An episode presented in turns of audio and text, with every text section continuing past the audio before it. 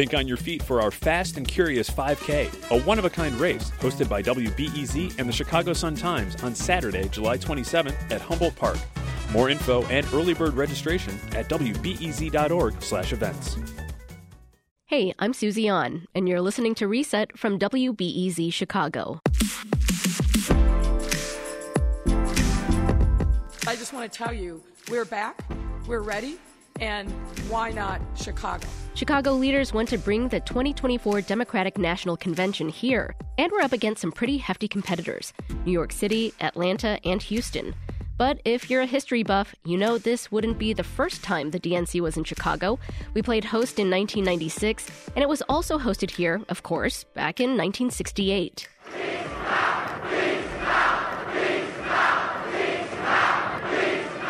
At that convention, clashes between anti war protesters and police led to an all out battle on Michigan Avenue. On this episode of Reset, we'll learn how the 1968 DNC was a turning point for politics and media.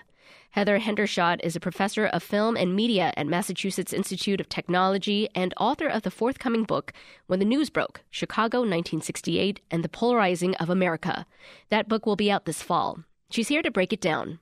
Let's set the scene. It's August 1968. What was going on in America at that time?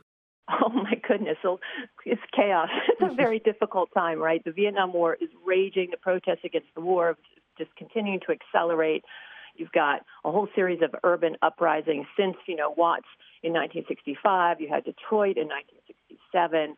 I mean, 43 people died in Detroit. You've got Newark um, and a number of assassinations, right? Martin Luther mm-hmm. King was assassinated in April. Uh, Robert Kennedy, who had been a, a hopeful for uh, the presidential nomination with the Democrats, was assassinated in June. Um, after King was was killed, there is an uprising in uh, Chicago, and you know, 200 buildings are destroyed, nine people are killed. There's nine million dollars in property damage. Just the city is burned. Yeah. And uh, Mayor Daley says, uh, you know, I, I thought that I'm surprised that the superintendent of police didn't issue a shoot to kill order yeah. against arsonists and a shoot to maim order against looters. so that gives you a sense of the kind of uh, yeah. feelings that right and the and the and the difficulties that were flying around in 68 yeah so we've got a uh, lot general. yeah a yeah. lot going on at that time um, and and we'll get a little more into that but remind us again um, the democratic candidates running in this primary election oh. Oh, sure. So you've got Eugene McCarthy is running, and he's the peace candidate. And you've got Hubert Humphrey running, who had been uh, President Johnson's LBJ's vice president. And everyone pretty much knew that Hubert Humphrey was going to get the numbers. He was going to get the nomination. And it, it would, you got to remember that back then you actually voted at the convention and selected the candidate. Now we have more of a pre selection process, right? So mm-hmm. they were going to vote. And the number of votes that McCarthy got was basically a symbolic way to stand up for a peace plank against LBJ's uh, more hawkish, you know, war plank. Mm-hmm. So uh, those are the candidates and uh, the party is in crisis because LBJ is not running again. And also, they have this ongoing crisis of the Southern delegations who haven't come around to the fact that the Democratic Party is transforming into the party of civil rights. Yeah. Um, so there's a lot going on with the party. So we mentioned um, a lot going on with the party, a lot going on in the country in general. Um, weeks mm-hmm. before the convention, there were thousands of protesters heading to Chicago to demonstrate. Mm-hmm. Tell us about them. What did they represent? The protesters are are mixed. They're there to uh, many of them are there to protest the war. They're there to protest the nomination of LBJ. Um, it's a mix of hippies and yippies. Um, some people very, uh, very political, very politically astute, and other people more in a sort of they're just there to have. Uh, I wouldn't call it a love-in. They had, they were going to have a celebration of life, you know, mm-hmm. festival of life in, in Lincoln Park, um, and they just want to be there to speak out for a different way that America could be. So there's utopianness there. There's more practical uh, activists who hope to do something and uh, and to speak out against the war. And they're going they want to march to the convention center during the nominations, you know, and and take a stand outside the convention yeah. center. And they can't get permits to do it. They can't get permits to sleep in the park at night. Um, there's the the organizers thought there would be, you know, 50, 100,000 people there, and uh, there was so much anxiety about all the police and so on that yeah. uh, that Daley had gathered that only 10,000 people showed up. So there was more security than actual people yeah. there. Well, let's let's talk a little bit more about that. Um, so so mm-hmm. Richard J. Daley, the the mayor at the time, um, mm-hmm. what I guess we could kind of tell what his take was on these protesters. Talk a little bit more right. about like some of the tactics that he took. Wow. Okay. So he basically turned his city into a fortress. He put tar on the manhole covers so no one could hide in there uh, with a, a weapon or a bomb. He put barbed wire around the convention center. He put the entire uh, police force of 12,000 people on 12 hour shifts constantly. He brought in 5,000 National Guards. Uh, guardsmen. There were also a thousand Secret Service and FBI agents, and many of them were undercover and became sort of agent provocateur during the, the protests. So basically, if you add up those numbers, um, something like 17,000 on the security side, and you've got 10,000 demonstrators, you can see the sort of overkill mm-hmm. for uh, security and wanting to make sure nothing went awry. And Daley wanted to exhibit complete control over the situation. Um, he also had great anxiety that there might be riots along the line of what happened after Martin Luther King was assassinated in April, when the, uh, there had been such a huge uprising, as I mentioned before, in Chicago. And so Daley was concerned that people of color, specifically in Chicago, would rise up, which was a misunderstanding yeah. because the protesters were uh, mostly it was mostly white protesters in the street, and the big racial issues and discussion were happening within the convention hall, but not among uh, not among the protesters. Um, but that gives you a little idea of his you know his attitude yeah. and what he was you know, doing on the ground to prepare for this. And tell us about the media at the time. Uh, where where do they fit into the scene? Well, it's really fascinating. You know, when the network news shows up, um, you know, before Chicago, network news people, the anchormen like like Walter Cronkite and Huntley and Brinkley, are generally seen as fairly trustworthy uh, centrists, you know, people who give both sides of the issue. And of course, people didn't say, you know, both sidesism back then, mm-hmm. but they were trying to prevent a, present a very neutral kind of point of view. Cronkite, in particular, was a sort of uh, celebrity. Was beloved by his fans. It was called Uncle Walter by people. He was sometimes he'd been voted several times to, uh, in surveys. You know, the most trusted man in America. And so, uh, very different from how a lot of people think about media now. The idea that the media might have some kind of bias or specifically a liberal bias um, did pre-exist Chicago, but it really intensified after Chicago. Mm. Going into Chicago, I'll tell you who was concerned that maybe the liberal had a media bias. It was people on the really far right, um, on the more respectable side, people like William F. Buckley, and it was people like uh, segregationists in the South who did not care for how the networks were mm-hmm. covering uh, the, the movement to desegregate. They thought it was biased against them. But the mainstream idea was that they were very neutral and unbiased. And mm-hmm. after Chicago, that changed rather dramatically. Well, protesters were posted up in Lincoln Park even before delegates got there. Uh, they were eventually attacked by police. Let's take a listen.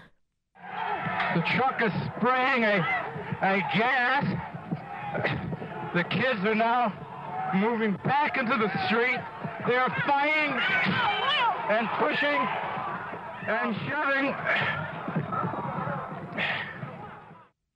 Now, that was from the day before the convention, and there was already fighting. So it's the first day yep. of the convention. TV cameras are rolling, but they're not capturing any of the chaos in the streets. Uh, what's going on there?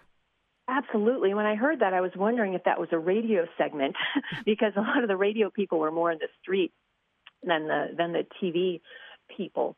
Um, and you know, before the convention started, the police were slashing tires on cars that had McCarthy stickers on them instead of Humphrey stickers, oh, wow. right?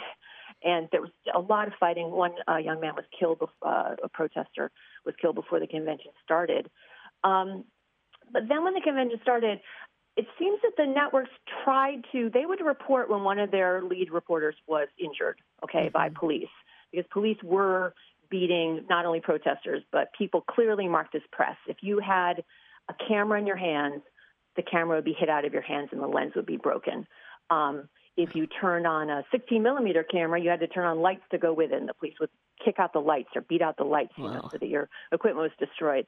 And the networks covered that very carefully. They didn't want to over complain about yeah. the brutality, I think, because they were trying to be fair to Chicago and fair to Daley. And so when they showed this explosion of violence on Wednesday night, which we usually call the Battle of Michigan Avenue, and anyone who's seen any documentary about America in the 60s has seen footage of the blue helmeted police beating people in the streets for 17 minutes in front of the Chicago, the Conrad Hilton Hotel, you know. When they finally showed that brutality, mm-hmm. uh, people didn't see this was part of what was sort of going on all week. It was an explosion, yeah. and they thought, "Wow, what, what happened?" You know, the you know the networks aired and this this sort of thing. And so they had really been undercovering uh, quite a bit of that violence. But let me add, it wasn't just out of a sense of uh, journalistic propriety or ethics. Okay, Daley did everything he could to censor the media, yeah. and uh, he saw the media as his enemy. And so they, it was very difficult for them to cover the violence because Daley had found a way to prevent them from doing live coverage outside of the convention hall. Well, he yeah. made it impossible for them to he deny them parking permits for the trucks they needed for live uplinks. he there was an electrical workers strike. This is so important. The International Brotherhood of Electrical Workers was on strike, and part of the fallout from that strike was mm-hmm. that you couldn't do uh, the live telephone hookups that you yeah. needed to do live footage. So even that battle in Michigan Avenue that we think we saw live, they they recorded that. They gave it to motorcycle carriers who raced it back 50 blocks mm-hmm. to the amphitheater and finally got into Walter Cronkite and it goes on the air, you know. Well, but he had done everything he could to keep that sort of imagery out of the news. Yeah, so, so a real stranglehold yeah, on what was going on outside. Exactly, exactly, a real stranglehold. Yeah. yeah. So eventually things went haywire inside of the the convention center too. Um, let's take a quick listen to that. There is a, an awful mess in the aisle here between the uh, South Dakota and New York delegations. Now, the men who work either for Andy Frain or the Secret Service or the police or somebody, all these guards in civilian clothes have linked hands. Uh, this sounds like utter chaos. Remind us of the issues politicians were trying to solve at, at this DNC. Wow. Well, uh, there's the battle over over Vietnam, right, and trying to shift the, the Vietnam plank to a more of a peace uh, plank uh, and different from LBJ's plank. So there's that. Um, there is uh, there are several crises around the seating of alternate delegations. Basically, Southern delegates uh, showed up having had an unfair delegate selection process, like in Georgia, for example. That's a great example. The governor of Georgia is Lester Maddox, famous segregationist most famous for chasing uh, people of color out of his fried chicken restaurant with a pistol and uh, a pick handle. Okay, and mm-hmm. based on this, this this notoriety, he's elected governor of Georgia, and he is showing up at the convention with uh, a self, you know, hand-selected collection of delegates. An alternate delegation comes in, led by, led by the young rising politician Julian Bond, and they're trying to get their delegation seated instead of the Georgia delegates, and they end up uh, sort of sitting side by side and you know splitting the vote. But those sorts of challenges are going on across numerous mm-hmm. states. There's one from Texas, there's one from North Carolina, there's a big one from Alabama on the second day.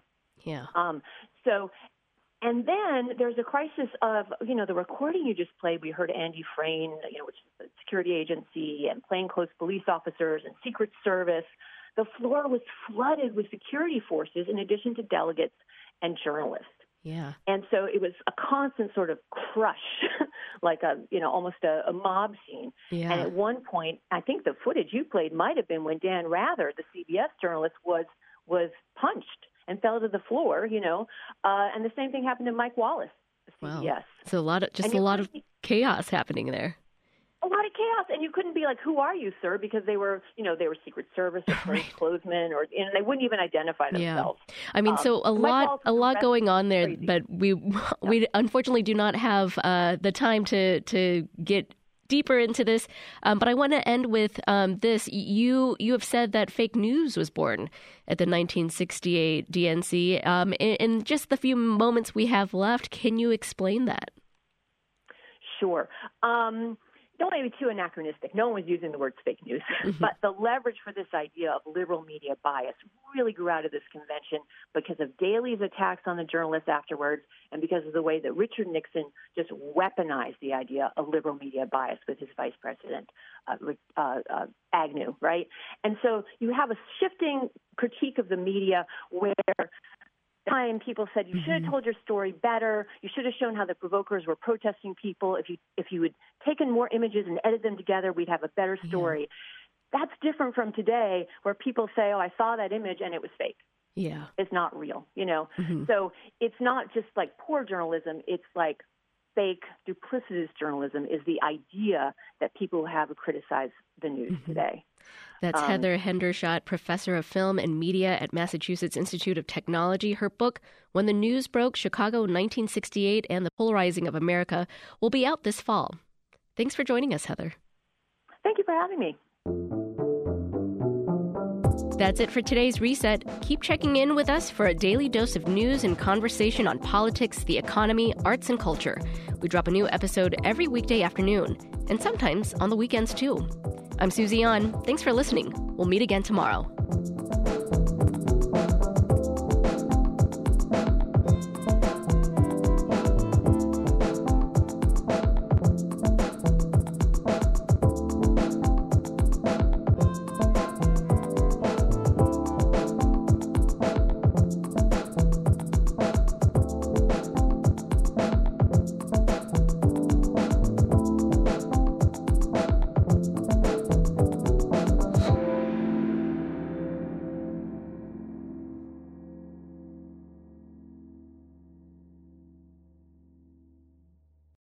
Thanks for listening to the news live on WBEZ and NPR.